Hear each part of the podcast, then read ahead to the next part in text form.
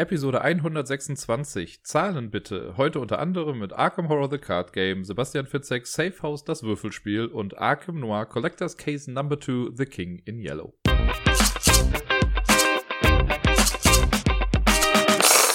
Hallo zusammen, einen wunderschönen Start in die Woche wünsche ich euch. Hier ist der Dirk vom Ablagestapel mit der neuesten Folge, die vollgepackt ist mit Spielen, über die ich die letzten Wochen schon so viel erzählt habe.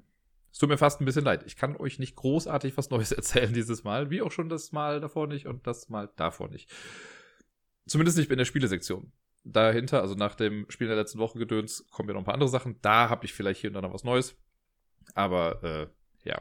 Mein Spielepensum ist äh, lange nicht erfüllt, quasi hier. Deswegen müssen wir uns durch die alten Gurken ein bisschen durcharbeiten. Aber ich sehe ein kleines Licht am Horizont. Aber, äh, ja.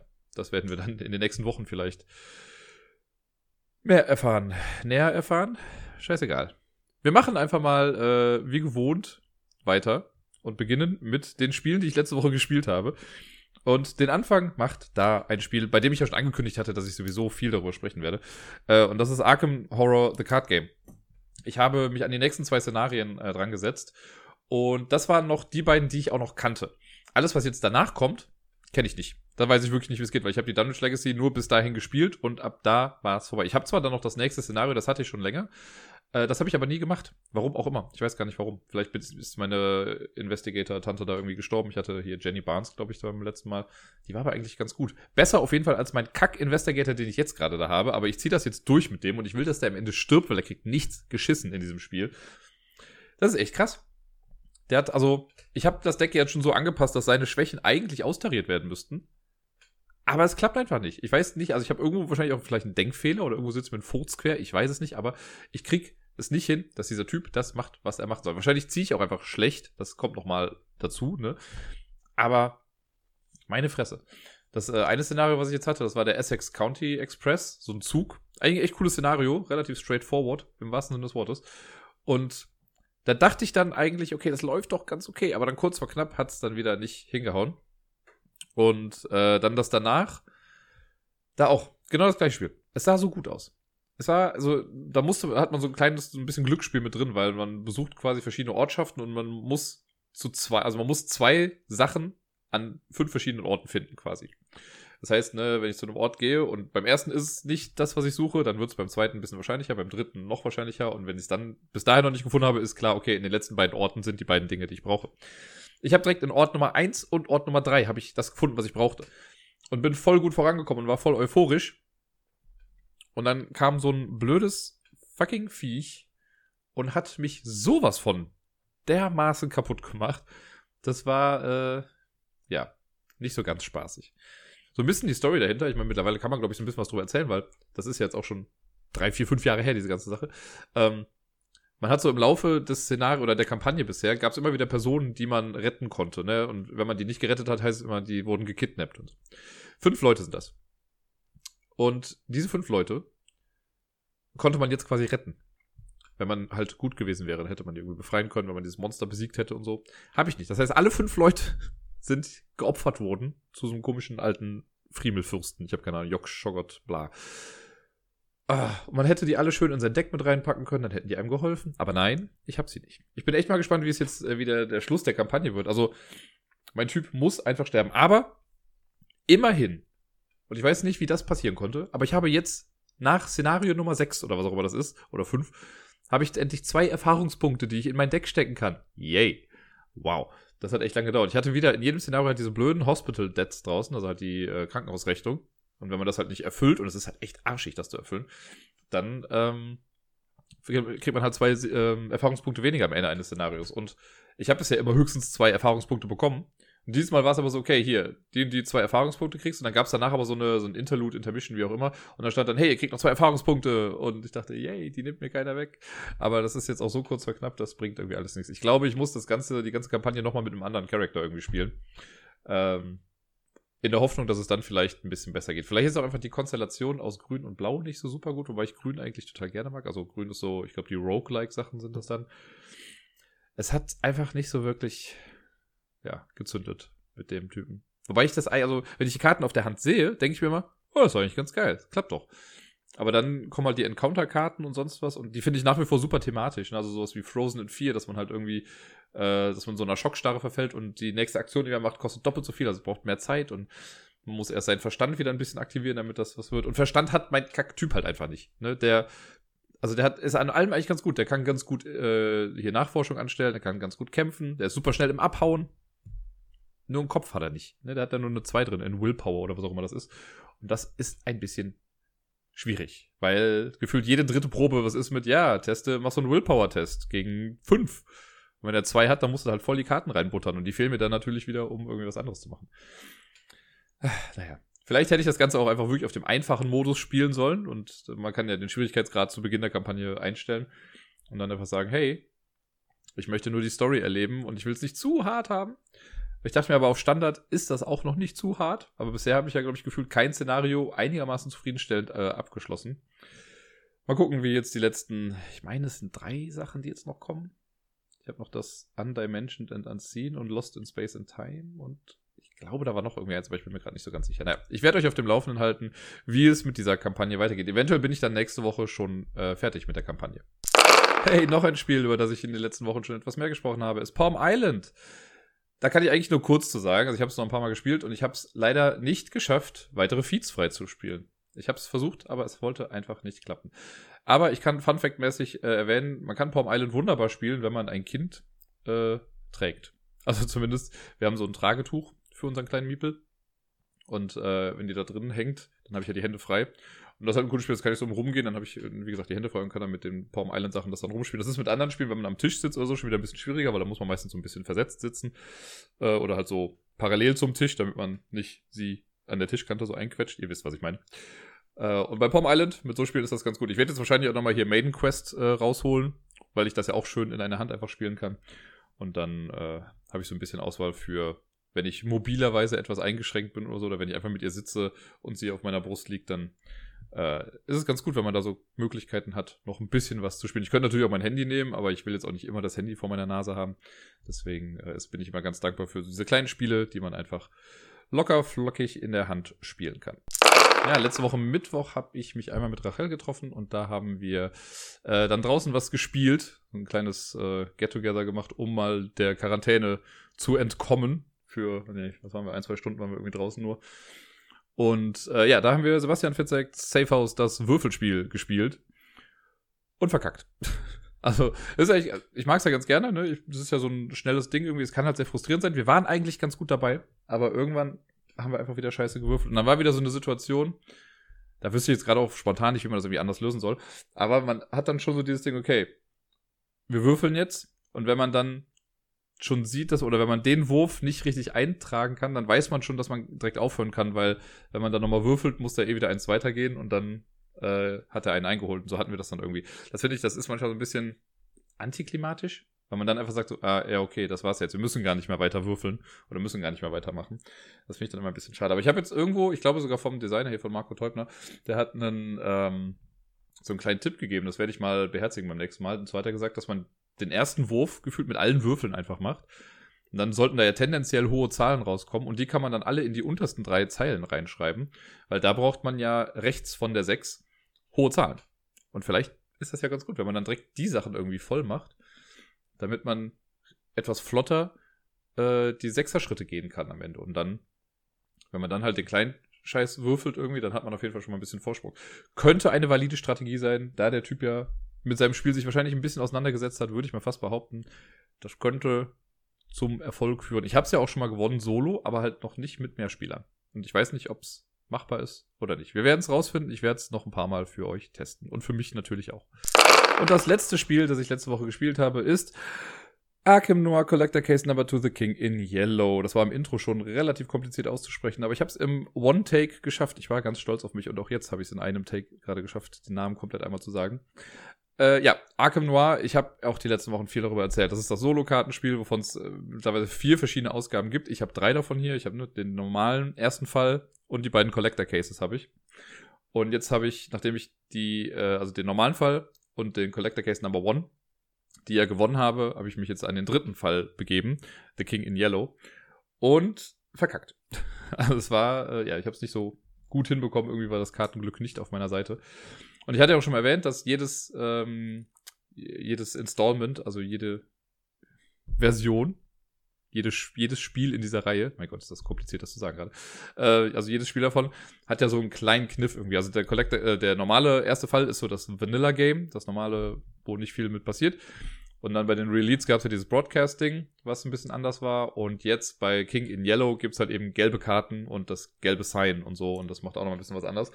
Ähm, das gelbe Zeichen, also der Yellow Sign, ist einfach so eine Karte, da braucht man, also es gibt Karten, die haben das gelbe Sign und einen Schlüssel, äh, also ein Schloss da drauf. Und um die zu spielen, muss man vorher einen Schlüssel gespielt haben und das gelbe Zeichen in der Reihe haben. Dafür ist das eigentlich da. Es gibt aber auch jetzt unten bei den Effekten gibt es gelbe Effekte. Es gibt bisher sonst immer nur schwarze Effekte und so braune Effekte, nenne ich es mal. Die schwarzen sind äh, mandatory Sachen, also Sachen, die man auf jeden Fall machen muss, die meistens halt eher schlecht auch für einen sind, also sowas wie der Stability-Check und so Sachen. Ähm, die braunen Effekte sind Sachen, die man machen kann, also sowas wie nimm dir eine Karte aus der Reihe oder zieh eine Karte aus der Time-Penalty-Area oder wie auch immer. Das hilft einem so ein kleines bisschen. Jetzt gibt es die gelben Effekte und die haben einen ganz netten Effekt. Und zwar ist das so, wenn man mit seiner Runde fertig ist und man deckt neue Karten auf für die Kartenreihe, die da immer so durchwandert.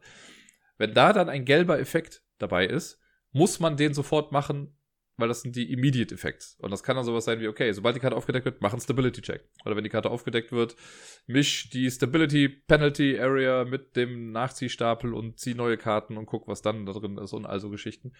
Und das speist das Ganze nochmal ab. Das macht das Ganze auch ungleich ein bisschen, äh, wie soll ich sagen, ja, nicht komplizierter oder so. Es passiert halt einfach noch mehr. Ich bin übrigens gerade so ein bisschen gegen das Mikro gekommen. Ich weiß nicht, ob man das gehört hat. Wenn nicht, vergesst es einfach. Ähm, aber es ist halt, normalerweise ist es halt so, dass man am Ende so die, also das ist halt bei mir zumindest so, ich habe das schon so automatisiert drin, ne? Okay, wenn ich mit meinen Aktionen fertig bin, okay, Karten nach links schieben, neue Karten aufdecken, bla bla bla bla. Und hier ist es dann halt so, dass man, äh, ich mache meine Aktion und dann decke ich neu, also schiebe ich die Karten nach links, decke neue Karten auf und wenn dann halt eine gelbe Karte mit dabei ist, dann muss man halt aus dem Trott rauskommen und da muss man nochmal gucken, okay, was war das nochmal für ein Effekt, weil es gibt echt viele von diesen gelben Effekten.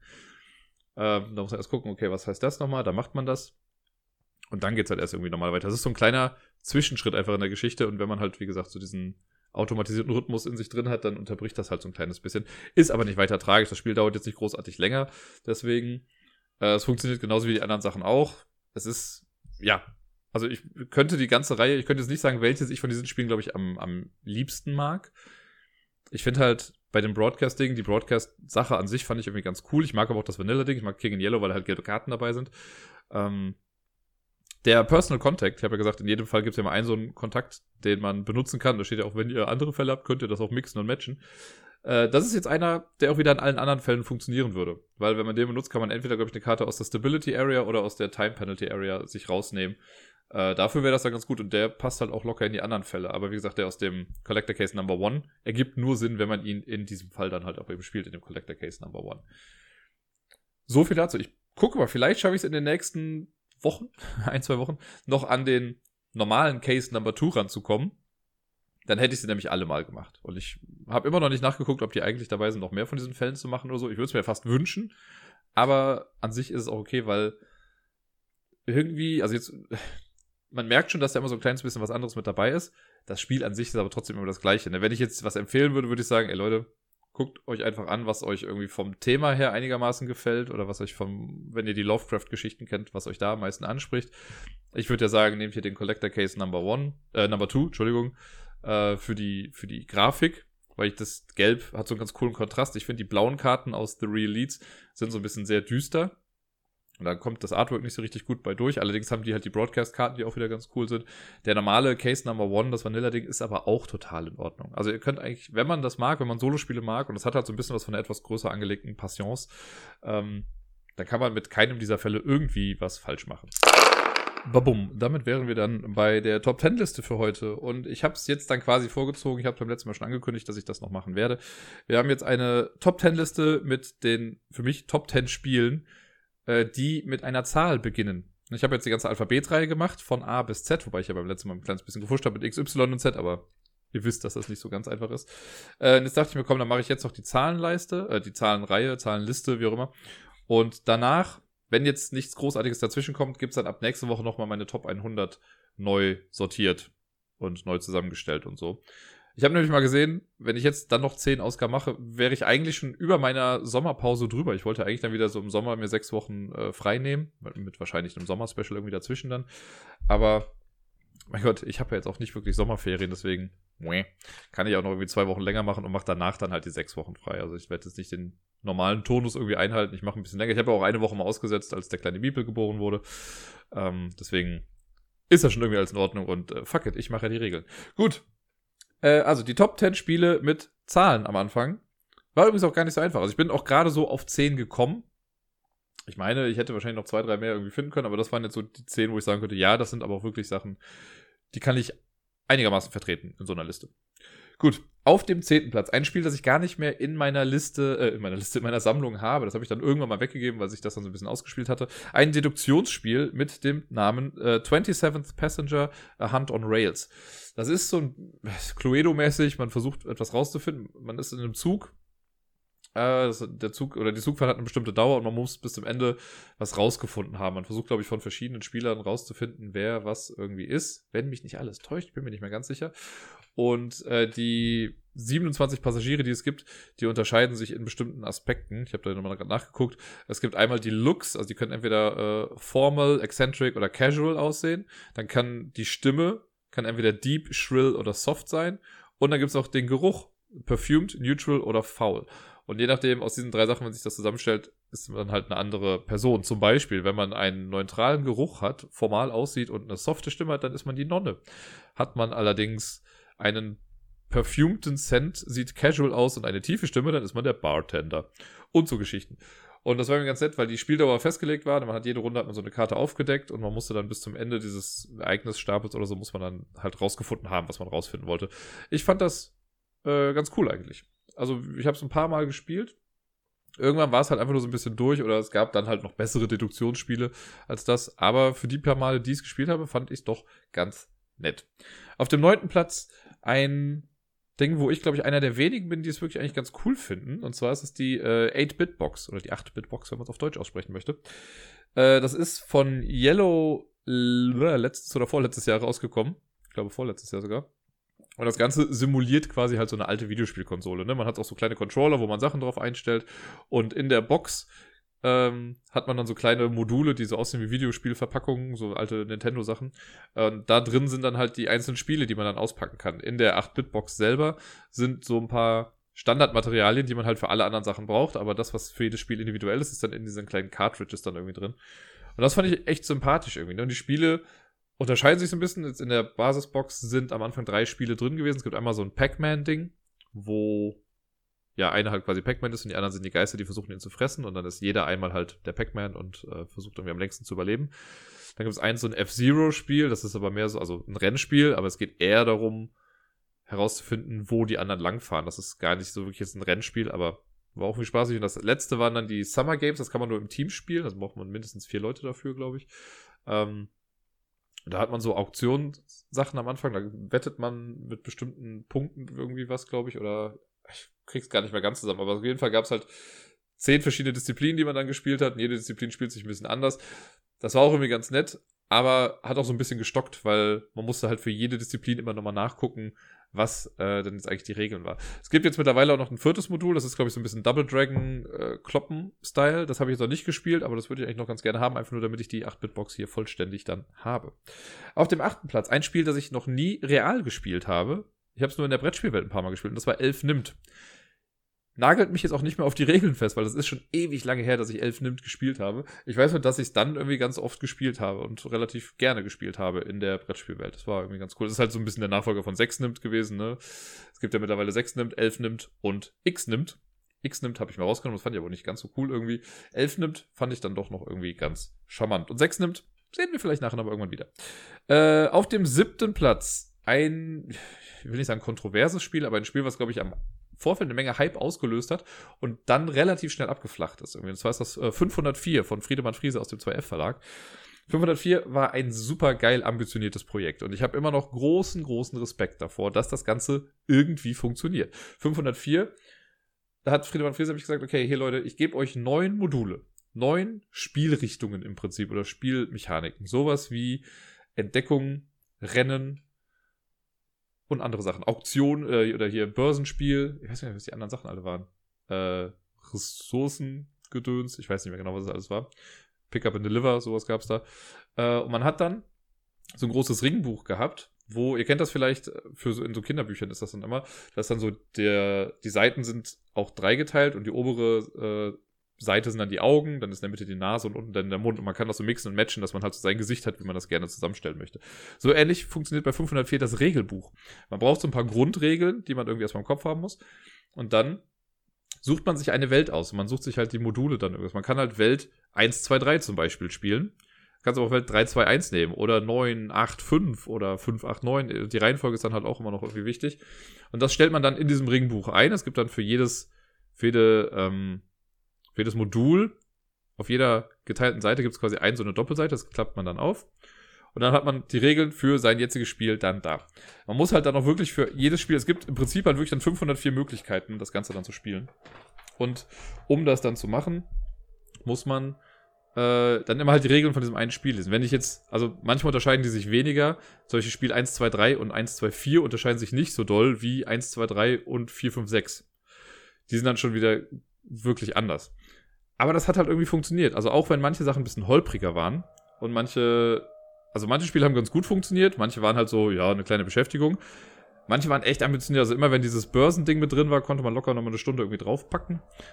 Ähm, ja, das war einfach cool. Also allein, ich weiß nicht, ob ihr das hört, hier wird gerade gebohrt. Ich hasse es. Ich hasse es einfach wie die Pest. Aber okay.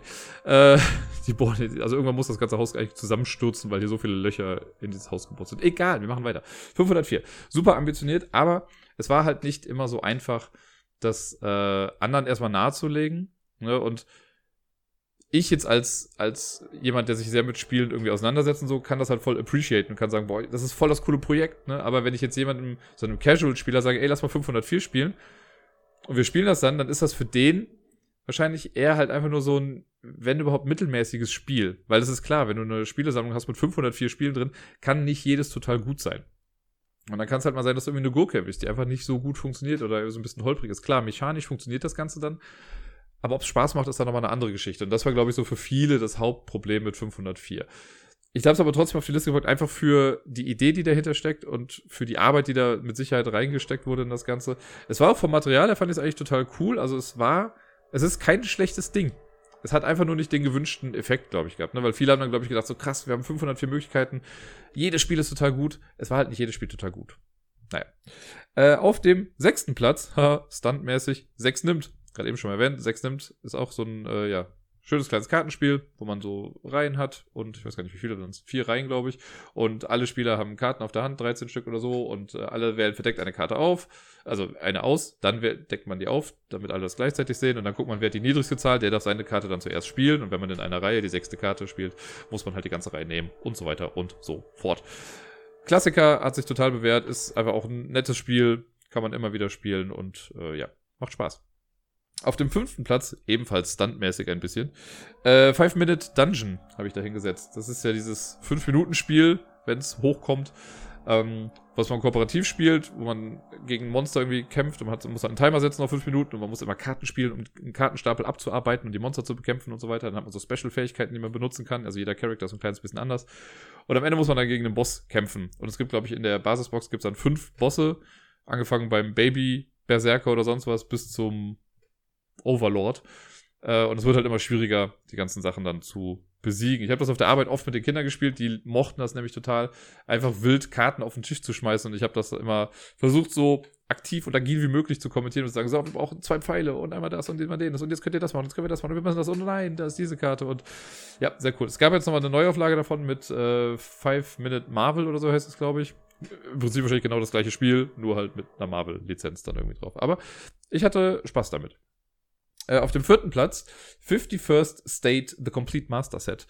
Ähm, fifty-first State ist, also wenn für die Leute, die Imperial Settlers kennen, das, nur das davor. Also beziehungsweise gab es zuerst fifty-first State. Das war so ein Kartenspiel, was aber hier und da so ein bisschen holprig war. Und dann hat, haben die bei Portal Games, haben sie dann ähm, Imperial Settlers gemacht, was lose halt quasi auf fifty-first State basiert.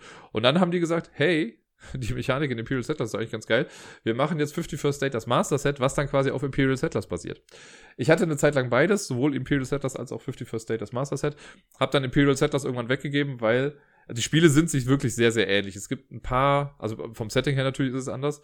Ähm, und bei den Mechaniken ist hier und da auch ein kleines bisschen was anders. Aber im Prinzip braucht man nur eins von den beiden Spielen. Und ich finde halt, dieses apokalyptische Setting von fifty-first State Master Set hat mir halt viel mehr gefallen als die Knuddelgrafik bei Imperial Settlers. Deswegen bin ich beim Master Set geblieben. Wenn man das, äh, sich die Basisbox holt, dann hat man da auch direkt, glaube ich, zwei Erweiterungen mit drin. Und es gibt noch verschiedene neue Module, die man immer noch mit reinpacken kann. Dann nimmt man halt immer die Basiskarten plus eine Erweiterung, äh, mischt die dann zusammen. Und dann hat man halt ein etwas anderes Spielgefühl von den Karten her. Mir gefällt's sehr gut. Und damit sind wir in der Top drei. Und lustigerweise, das ist vielleicht schon ein kleiner Spoiler, aber alle Spiele in der Top drei haben die gleiche Zahl am Anfang. Auf Platz Nummer drei, Seven Wonders. Das Hauptspiel, das große Spiel. Seven Wonders ist das Spiel, was für mich und ich glaube für viele andere auch Drafting salonfähig gemacht hat. Es gab mit Sicherheit auch vorher schon Spiele, die Drafting irgendwie hatten, aber ich habe es durch Seven Wonders erst so richtig kennengelernt. Drafting, ne, ihr wisst schon, man hat Karten auf der Hand, sucht sich eine aus, gibt alle Karten an den nächsten Spieler und man bekommt vom Spieler, von seiner Rechten dann auch wieder Karten und so weiter und so fort. Und die, ich bin schon wieder ans Mikro gekommen, äh, und die wählt man dann aus und so gehen die Karten halt immer um. Das heißt, das Kartenglück wird ein bisschen minimiert, weil wenn ich jetzt meine Anfangskarten habe, und ich habe super viele starke Karten da drauf, bringt mir das ja nicht viel, weil ich kann immer eine, ich suche mir dann eine Karte aus, die zwar sehr stark ist, aber die anderen Karten gebe ich an den nächsten Spieler weiter und dann hat der die Auswahl davon. Und so rotiert das halt rum. Und wenn jetzt der Spieler rechts von mir total die Kackhand hat am Anfang, dann kann ich halt, haben sie es denn bald mit dem Bohren hier? Äh, dann kriege ich halt selber auch die Kackkarten dann danach. Also es ist schön, dass sich das so ein bisschen ausgleicht dann mit diesem ganzen Kartenglück in der ganzen Geschichte. Oh Gott, dieses Bohren macht mich ein bisschen fertig, naja. Ähm... Ja, Seven Wonders. Es gibt auch super viele Erweiterungen dazu. Ich muss gestehen, ich habe Seven Wonders noch nie mit irgendeiner Erweiterung gespielt. Ich kenne nur das Basisspiel. Das reicht mir aber auch. Ich mag das total gerne. Warum sollte man das noch großartig irgendwie aufpimpen? Auf dem zweiten Platz, und ich werde dieses Bohren jetzt einfach komplett überreden, auf dem zweiten Platz habe ich äh, Seven Wonders Duel gepackt. Seven Wonders Duel ist dann quasi die kleinere Variante von Seven Wonders. Es gibt zwar auch irgendwie eine Zweispieler-Variante von Seven Wonders, die ich so aber noch nie gespielt habe. Man soll es eigentlich, oder man sollte es meiner Meinung nach mit mindestens drei Leuten spielen. Seven Wonders Duel war dann vor, ich weiß gar nicht wann es war, vor drei, vier, fünf Jahren, kam es dann raus und ja, die Zweispieler-Variante davon und da gibt's, es ist halt ein anderer Drafting-Mechanismus, man baut mit Karten am Anfang halt was auf und man nimmt abwechselnd Karten dann da raus und man kann halt dann gucken, was man dem Gegner vielleicht wegnimmt und so und das ist aber ein sehr, sehr cooles Spiel, echt, also es fühlt sich nicht mehr so wirklich an wie Seven Wonders, aber es sieht so aus wie Seven Wonders. Und deswegen passt das doch wieder ganz gut zusammen. Ne, man hat auch Wunder, die Ressourcen sind die gleichen, es gibt Militärstärke und sowas. Also wenn man das große Seven Wonders kennt, findet man sich schnell zurecht im kleinen Seven Wonders, auch wenn die Mechaniken eigentlich komplett anders sind. Dafür habe ich die Erweiterung, die Pantheon-Erweiterung. Ich glaube, es soll ja noch eine Erweiterung jetzt demnächst geben. Oder gibt es die schon? Ich habe es gar nicht mehr ganz mitbekommen. Ähm, aber eins der, ich weiß, das ist ein, ein häufiger Satz von mir, aber eins der besten Zwei-Personen-Spiele, die es so gibt, diesen Seven Wonders, Seven Wonders Duel. Und damit kommen wir zum ersten Platz. Und auch das habe ich, glaube ich, schon immer mal wieder gesagt, dass ich das Spiel total liebe, auch wenn ich es jetzt hier im Podcast, glaube ich, seit zwei Jahren schon irgendwie nicht mehr hatte. Aber The Seventh Continent. Streng genommen fängst du mit einem T an und nicht mit einer sieben, aber Seventh Continent, so nennt es ja jeder. Ähm, dieses riesige Spiel mit, was weiß ich, wie vielen tausend Karten da drin. Und man, man ist irgendwie verflucht worden, reist zurück zu einem Kontinent, um seinen Fluch zu brechen. Und man entdeckt diesen Kontinent nach und nach und kann versteckte Sachen aufdecken, man muss überleben, das ist ein kleines Survival-Spiel, man kann craften, wenn man irgendwie Ressourcen findet oder so, kann man versuchen, sich aus einem Stock und einem Blatt eine Angel zu bauen oder sonst was. Und man versucht halt seinen Fluch zu brechen. Und ich kann immer nur empfehlen, also der, es wird so empfohlen, ja, spielt mit dem und dem äh, Curse als erstes. Haben wir gemacht damals. Das war auch in Ordnung, weil man dann halt viel kennenlernt, aber der ist auch sehr frustrierend stellenweise. Also es gibt auch andere, mit denen man anfangen kann. Ich habe ja mit Matthias dann irgendwann mal eingespielt, das war so ein ewig langes Ding, den kann ich auch keinem empfehlen zum ersten Mal, weil da lernt man wirklich den ganzen Kontinent einfach kennen und das dauert dann ein bisschen.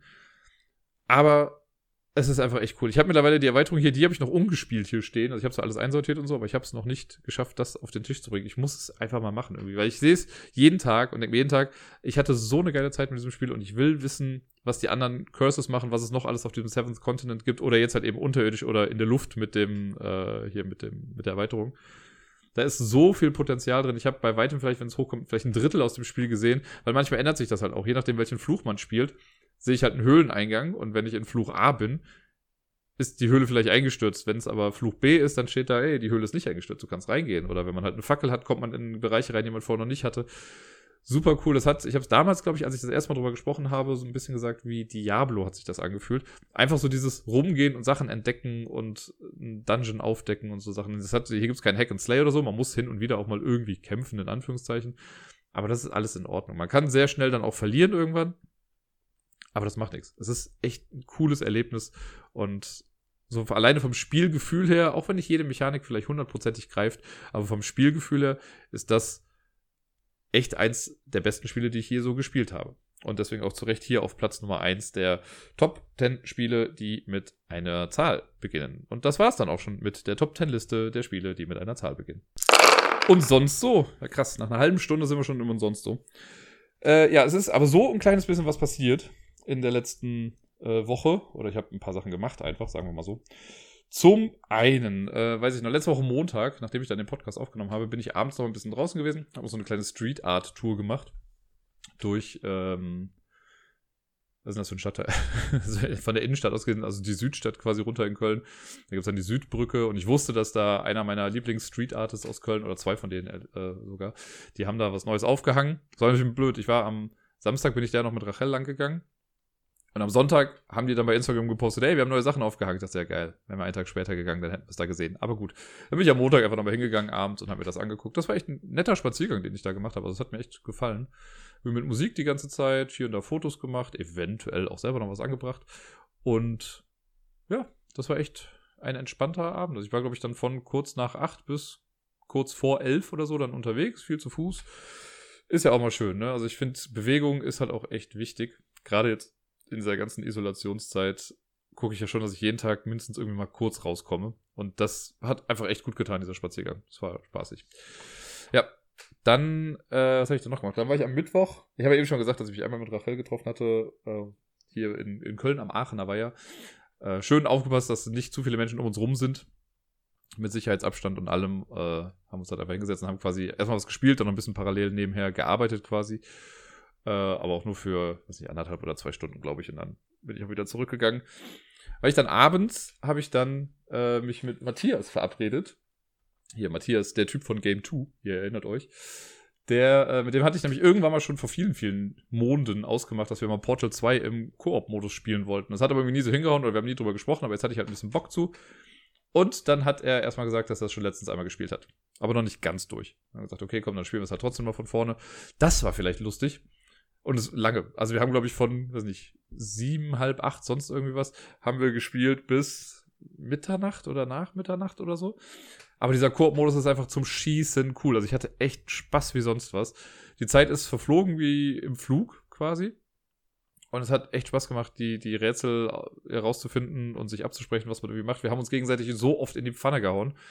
Weil man natürlich auch, ne, wenn jemand über eine Lichtbrücke läuft, die man selber mit seinem Portal wieder abschalten kann und er ist kurz vorm Ziel und dann das Portal einfach mal wegmacht, damit er dann stirbt. Lustige Sache. Hatten wir vielleicht ein paar Mal so eine Situation. Äh, wir haben es dann noch komplett durchgespielt, eventuell auch so ein paar Secret-Bonus-Dinger. Und aber wir haben nur den Standard-Modus gemacht. Es gibt ja noch so einen Challenge-Modus und so wie ich es mitbekommen habe, ist das so eine Ansammlung von zehn Test-Chambers und dann muss man gucken, wie man da durchkommt. Sehr unterhaltsam auf jeden Fall. Dazu kann ich vielleicht noch sagen, ich habe ein kurzes Video gesehen, auch bei den Rocket Beans, von wie ist das? Superliminal oder sowas. Die Demo werde ich jetzt nicht mehr spielen müssen, weil ich habe es schon komplett gesehen. Aber das kann, geht so in die Richtung wie Portal irgendwie. Man ist auch irgendwie in so einem Testlabor, Schlaflabor oder sonst was. Und ähm, das spielst du mit den Perspektiven. Also Sachen, die man aufnehmen kann. Jetzt mal angenommen, äh, ich habe eine kleine Gummiente vor mir auf dem Tisch liegen. Wenn ich mir die angucke, hat die eine gewisse Größe. Also jetzt kann ich die, in dem Spiel kann ich die aufnehmen und dann hat die auch die Größe. Jetzt kann ich aber quasi nach oben gucken und kann, wenn ich da nicht mehr den Tisch fokussiere, sondern den Boden, der weiter hinten ist, fokussiere, kann ich die Ente loslassen und die steht dann auf einmal auch da hinten in der Größe, die ich aber vorher hatte. Also perspektivisch gesehen ist die halt dann auf einmal viel größer geworden und wenn ich dann hingehe, steht die ja weiter weg und dann muss ich ja erst da dran und so kann man halt Sachen größer und kleiner werden lassen. Super abgefahrenes Konzept, also ich fand das echt sau cool und wenn das Spiel rauskommt, werde ich es mir auf jeden Fall holen, weil das sah in der Demo schon so, so cool aus. Kann man vielleicht mal so ein bisschen im Hinterkopf haben. Äh, genau. Ja, durch Matthias bin ich auch letzte Woche unter die Speedrunner gegangen. Der hat das ja schon immer mal wieder gemacht. Ich glaube, angefangen hat es bei ihm, zumindest das, was ich mitbekommen habe, war von hier Zelda Link to the Past, der Randomizer oder so, äh, wo er versucht hat, schnell durchzukommen. Und dann hat er jetzt ein paar Mal auch den äh, Super Mario World auf Super Nintendo Speedrun gemacht. Und hatte da halt eine gewisse Zeit und war da ganz gut mit unterwegs. Hat das auch auf dem Sender gemacht bei den Rocket Beans. Und da hatte ich irgendwie ein bisschen Bock drauf. Mein Gott, ich habe ja Zeit. Was soll ich, irgendwie muss ich mir die Zeit vertreiben. Dann habe ich irgendwie ein Joypad erst nochmal bestellt. Das kam dann auch an am Donnerstag. Und dann habe ich irgendwie alles installiert dafür und mich dann ein bisschen dran gesetzt. Mich am Donnerstag ein bisschen reingefuchst. Und lustigerweise dann am Freitag Matthias Rekord gebrochen. Seine Bestzeit ein bisschen unterboten. Und nachdem ich mich so langsam rangearbeitet habe. Und jetzt... Gestern Abend habe ich mich nochmal spontan hingesetzt und habe das nochmal unterboten. Also ich lief ganz gut. Es macht aber auch echt Spaß. Also ich hätte es echt nicht gedacht. Ne? Man braucht da ein bisschen Ehrgeiz für und es ist auch mega frustrierend, wenn man irgendwie fünfzehn Mal an der gleichen Stelle nicht das schafft, was man halt schaffen muss, um diesen Rekord halt irgendwie einzuhalten oder seine Zeit zu halten. Und das hat schon was echt Sportliches im Prinzip, weil man auch wirklich so äh, Zeit nebenher laufen hat und dann werden die Split-Zeiten, also die Zwischenzeiten werden halt so festgehalten, wenn man das mit dem Programm macht, wird das alles automatisch gemacht, dann sieht man immer, wo man Zeit verloren hat, wo man gut ist und es macht echt eine Menge Spaß. Also jetzt, äh, mal gucken, ich habe jetzt noch so ein Ziel, was ich bei Super Mario World auch schaffen möchte, wenn ich das schaffe, dann setze ich mich zur Ruhe, aber das kann man ja mit anderen Spielen machen, das lässt, lässt sich ja universal anwenden auf andere Sachen, es gibt ja die beklopptesten Speedruns auch irgendwie, deswegen mal gucken, was dann danach äh, als nächstes so kommt, aber war sehr spaßig. Ich streame das jetzt auch ein paar Mal. Jetzt, der Robert hat schon ein paar Mal zugeguckt. Zweimal oder dreimal. Ähm, und ich werde das jetzt dann immer ankündigen, wenn ich das halt mache. War unterhaltsam auf jeden Fall. Ähm, am Freitag habe ich mich auch noch kurz einmal mit der Milene getroffen. Das ist eine, ich weiß nicht, ob ich das mal erzählt hatte, aber eine alte Freundin aus der, von der alten Arbeit noch. Sie war quasi meine Studentin. Erstmal hatten wir in einer Gruppe gearbeitet und haben uns einfach so gut verstanden, dass wir danach auch noch sehr gut befreundet waren. Mit der war ich ja auch Äh, im Winter hier zwischen Weihnachten und Silvester waren wir auf diesem African Voices Gospel Dingsbums Konzert. Genau, wir haben uns jetzt ja auch schon die ganze Zeit nicht gesehen, vor allem nicht, nachdem der Miepel geboren wurde. Und dann haben wir gesagt, komm, dann gehen wir mal ein bisschen zusammen spazieren mit dem gebürtigen Abstand. Aber waren dann auch draußen für, weiß nicht, eine Stunde oder so, sind ein bisschen am Kanal hier in Köln spazieren gegangen. Und es ist echt schön, einfach auch Menschen zu sehen. Das ist ja so das, was mir auch so ein bisschen mit fehlt. Also, ähm, ja, sich hier in den eigenen vier Wänden zu unterhalten, ist ja schön und gut. Aber so ein bisschen andere Leute tut auch mal gut. Ja. äh, so. Was war denn noch so? Genau, dann habe ich am... Ähm, von wann bis wann war das denn? Von Freitag, nee, von Samstag auf Sonntag habe ich äh, auch wieder mit Matthias und mit Wookie und mit noch ein paar Leuten, mit denen Matthias zusammenarbeitet und äh, drei random Amerikanerinnen, äh, haben wir bei Gish mitgemacht. Great, Greatest International Scavenging Hunt oder so heißt das. Das wurde mal ins Leben gerufen, ich glaube zweitausendachtzehn oder siebzehn, von äh, Misha Collins, der Typ, der in Supernatural den Castiel spielt. Und das ist halt einfach so eine, normalerweise dauert das eine Woche lang und man hat eine Woche lang Zeit für zweihundertvierzig Aufgaben oder sowas. Man kann halt dann Punkte sammeln und muss halt Videobeweise oder Fotos einreichen, um das dann zu machen. Und das sind oft auch bekloppte Aufgaben oder Sachen, wo man halt Pay-it-forward-Sachen machen muss oder halt Appreciation-Sachen. Manchmal muss man Sachen basteln und so.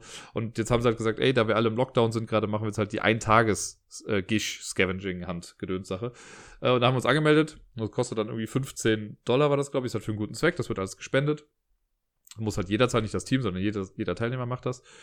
Und dann haben wir uns äh, alle in so einem Call getroffen äh, bei Discord und haben dann um neun Uhr abends am Samstag die ganzen Aufgaben bekommen, haben dann so ausklamüsert, wer was macht und haben uns da dran begeben. Ich habe meine ganzen Aufgaben im Prinzip schon alle dann auch Samstagnacht gemacht. Ich hatte so Sachen wie, ich musste ein Haiku schreiben äh, und den hat dann eine andere mit Lippenstift auf ihrem Badezimmerspiegel geschrieben und abfotografiert, so, weil das halt über dem Badezimmer sein sollte. Das muss ein Haiku sein über das Thema Händewaschen. Ähm, dann habe ich auf Toast, das könnt ihr bei Twitter sehen, auf, bei, auf Toast habe ich den Schrei von äh, Edward Munch gemalt. Das war gar nicht so einfach und gar nicht so lecker. Die Aufgabe war nämlich, mal dieses Kunstwerk drauf und ess es dann danach. Ja. Ich sag nur mal so viel, Schokosoße, Ketchup, Senf, Mandelmilch und Erdnussbutter gehen nicht so richtig zusammen. Aber äh, hätte auch schlimmer sein können. Das habe ich dann noch, dann habe ich noch so ein kleines Bild gemalt für so einen Song und so ein paar Gruppensachen hatten wir noch. Ihr wisst gar nicht, ihr glaubt gar nicht, wie schwierig es ist, zum einen mit anderen Menschen synchron zu jonglieren vor der Kamera und richtig synchron und harmonisierend zu singen über eine Videokonferenz. Das war nämlich eine der Aufgaben und das war echt hart und das ist echt cringy und ich will mir dieses Video nie wieder ansehen. Aber das war krass. Und die anderen haben halt auch dann Aufgaben gemacht, ne, irgendwelche Videoaufgaben oder Texte oder sonst was. Das äh, war alles sehr, sehr cool. Also es war, für vierundzwanzig Stunden hatte man einfach echt gut was zu tun. Und ich bin gerade echt ein bisschen traurig, dass es vorbei ist, weil irgendwie war es auch ganz cool, mit den Leuten halt dann im Discord abzuhängen und einfach ein bisschen zu quatschen. Das hat echt Spaß gemacht. Und das fehlt jetzt. Schade eigentlich. Könnten das direkt nochmal. Vielleicht mache ich mein eigenes Gisch mit Blackjack und, naja, lassen wir das. Äh, ansonsten habe ich gestern noch Tales from the Loop wieder gespielt. Genau, äh, das Rollenspiel. Ich hatte ja schon mal äh, berichtet damals, dass ich ja diese Mädelsgruppe da habe. Und die, äh, da haben wir uns einmal getroffen, um die Charaktere zu erstellen. Und dann einmal getroffen, um das erste Abenteuer quasi zu spielen. Und das hat ja echt viel Spaß gemacht. Und die, also sie hatten Spaß, ich hatte Spaß. Von daher haben wir gesagt, dass wir dann weitermachen. Und wir wollten uns ja eigentlich, war geplant, dass wir uns gestern halt normal treffen, um weiterzuspielen. Haben dann aber die Woche davor schon, äh, auch durch hier, wir haben so eine WhatsApp-Gruppe, haben wir dann festgestellt, ja, richtig treffen wird halt blöd, aber wir können es ja mal online versuchen. Dann mache ich halt eine etwas kleinere Sache draus, hahaha. Und die, ähm, dann versuchen wir das halt einfach irgendwie online zu machen. Und das hat dann letztendlich ganz gut funktioniert. Ja, wir haben uns erst bei Roll zwanzig irgendwie versucht anzumelden oder waren da auch, aber das hat das mit dem Video nicht bei allen geklappt. Und dann wollten wir zu Discord gehen, das hat aber auch nicht bei allen geklappt. Und dann sind wir zu Zoom gegangen und bei Zoom hat's dann funktioniert. Äh, haben dann aber Roll zwanzig noch aufgelassen, weil es ist schon ganz cool, wenn man halt die Würfel in Roll zwanzig hat. Das ist ja extra so für Rollenspieler gemacht und dann kann man so animierte drei D-Würfel sehen. Das ist schon ein ganz nettes Gefühl einfach. Ähm, und ich habe halt die Story, also es ist jetzt nicht die Story, die ich eigentlich im Kopf hatte für das zweite Abenteuer, aber da wir jetzt in Quarantäne waren, habe ich eins gemacht, was ein bisschen dazu passte, in Anführungszeichen. Wir sind noch nicht durch, weil Mister Spielleiter hat natürlich mal wieder unterschätzt, wie ausführlich die Damen spielen. Und das meine ich gar nicht böse, sondern ich finde es mega cool. Ähm, in meinem Kopf ist das alles halt total komprimiert gewesen. Aber ich selber habe ja dann noch Spaß daran, Sachen vielleicht auszuschmücken oder mal was länger zu strecken, als sie eigentlich sein sollten ursprünglich. Ähm, und jetzt haben wir also einen kleinen Cliffhanger. Das heißt, wir spielen jetzt, glaube ich, was hat man gesagt, nächste Woche Mittwoch dann weiter. Und da bin ich mal sehr gespannt. Es wird wieder gebohrt. Ähm, bin ich auf jeden Fall sehr gespannt, wie die das Ganze dann lösen, äh, wie die das alles dann lösen. Das ist äh, eine sehr lustige Geschichte, wo wir gerade auf jeden Fall dran sind, weil die jetzt gerade alle mit ihrem, ich sag mal, mit ihrem Unterbewusstsein konfrontiert werden. Und das ist eine spaßige Geschichte. Lustigerweise hatte ich davon dann Albträume jetzt letzte Nacht, also nicht Albträume, aber ich habe davon geträumt letzte Nacht.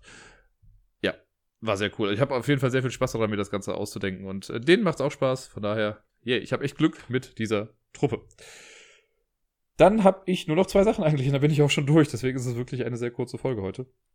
Äh, zum einen bedanke ich mich jetzt schon mal nochmal bei den äh, Coffee-Sponsoren. Äh, ich habe ja gesagt, dass ich das am Ende mal dran packe. Und wir haben einmal äh, einen anonymen Coffeespender. Vielen lieben Dank dafür. Und der äh, C-Uki oder M G aus äh, Twitterwald. Der hat äh, auch was geschrieben und was gegeben. Vielen, vielen lieben Dank dafür. Das ist wirklich sehr, sehr lieb. Und ich weiß, bin mir gar nicht sicher. Ich glaube, ich habe sträflicherweise den lieben, lieben Krimi-Master beim letzten Mal vergessen. Der hat nämlich auch was gegeben, nachdem ich diese ganzen Ablagestapel-Times und sowas gemacht habe, hat er gleich zweimal was gegeben und vielen lieben Dank. Das bedeutet mir auch sehr, sehr viel. Wirklich, wirklich. Gut, dann jetzt zum abschließenden Punkt für heute, weil ich habe so das Gefühl, es wird gleich noch ein bisschen mehr gebohrt. Jetzt habt ihr noch das, das Minimum davon mitbekommen. Äh, heute Abend. Am Montagabend, wahrscheinlich, die meisten hören sich das vielleicht jetzt gar nicht direkt dann an, aber äh, wir haben jetzt den siebenundzwanzigsten vierten Heute Abend um acht Uhr spielen wir wieder Lampalooza. Wir haben es ja bisher immer samstags gemacht, haben uns jetzt aber darauf geeinigt, dass wir das montags machen, weil Montag ist ja ohnehin unser Pub-Quiz-Tag. Da hätten wir uns eh immer gesehen, den Abend haben wir sowieso frei für uns und da haben wir gesagt, dann machen wir das jetzt einfach da. Also heute Abend geht's los. Der Bayer moderiert, der hat ja beim letzten Mal gewonnen, als ich moderiert habe. Das heißt, er hat jetzt schon zwei Siege eingefahren, ich bisher nur einen. Ich bin mal sehr gespannt, ob ich es heute schaffe, nochmal zu gewinnen. Ich hoffe es ja fast nicht, weil wenn ich gewinne, müsste ich mir ja wieder neue Spiele ausdenken und ich, also, weiß nicht. Ich habe so ein bisschen das Gefühl, die anderen, wo haben halt auch Bock, sich Spiele auszudenken oder das mal zu machen, müssen aber halt die anderen Spiele erstmal gewinnen. Aber ich bin halt auch dann wieder zu ehrgeizig, ich denke mir, ja, ich will jetzt aber auch nicht extra verlieren, nur damit die anderen ihre Spiele machen können. Die sollen sich schon ein bisschen anstrengen. Also ich bin in it to win it auf jeden Fall und bin schon ein bisschen heiß drauf, weil ich will auch nicht, dass der Bayer der Einzige ist, der zweimal gewonnen hat. Ja, mal gucken. Wir haben auf jeden Fall, gestern hat der Bayer das gleiche gemacht, was ich quasi die Woche davor gemacht habe. Ich habe ja auch so eine Tour gemacht, um alle zu besuchen, um denen was zu geben. Das hat er jetzt gestern gemacht. Ähm, deswegen habe ich hier dieses Paket. Ich weiß, von einer Sache schätze ich mal, dass ich weiß, was drin ist, weil er das schon mal teasernd irgendwie gepostet hatte. Ähm, aber da ist noch ein bisschen mehr drin. Ich habe ein bisschen Angst, dass da fünfzehn Spielkarten drin sind und wir wieder ein Kartenhaus bauen müssen. Aber wir werden sehen. Wer möchte, wer das jetzt hier noch mitbekommt, schaltet gerne ein. Ich habe ja auch auf Instagram und so ein bisschen Werbung gemacht noch dafür und auch auf Twitter. Schaltet ein. Wir freuen uns wirklich darüber, wenn Leute zugucken. Wir wissen, das ist, wir haben einfach Spaß bei der ganzen Geschichte. Ich hoffe, dass man das auch gut irgendwie merkt. Und es ist halt einfach ein netter Zeitvertreib. Da kann man sich ganz gut zugucken. Ich habe auf jeden Fall schon auch von einigen gehört, dass sie das sehr gerne sich angucken, weil das äh, ja eine schöne normale Abendunterhaltung ist im Vergleich zum sonstigen Fernsehen und das Ganze auch noch ohne Werbung, dafür aber mit doppelt so vielen schlechten Witzen. Und damit bin ich für heute dann in der Tat fertig. Vielen lieben Dank fürs Zuhören. Ich hoffe, euch geht's noch weiterhin gut. Ich wünsche euch allen eine schöne Woche. Das Wetter spielt ja jedenfalls mit. Also denkt dran, ne? Ihr dürft auch gerne mal rausgehen irgendwie. Ihr müsst jetzt nicht komplett drin bleiben. So ein kleiner Spaziergang draußen ist total in Ordnung. Ihr solltet jetzt halt nur nicht wie diese ganzen Volldeppen euch irgendwie mit dreißigtausend Mann an irgendeiner Wiese treffen und da jetzt grillen, ne? Also es gibt ja Bestimmungen. Wenn man die einhält, ist auch alles gut. Ich war jetzt eben zum Beispiel auch mit dem kleinen Miepel nochmal draußen spazieren. Das ist ja total in Ordnung. Ja, gut. Gesunder Menschenverstand. Den sollte man einfach einschalten bei so einer Geschichte. Nun denn, ich wünsche euch was. Wir sehen uns nächste Woche, spielt viel und bis dann.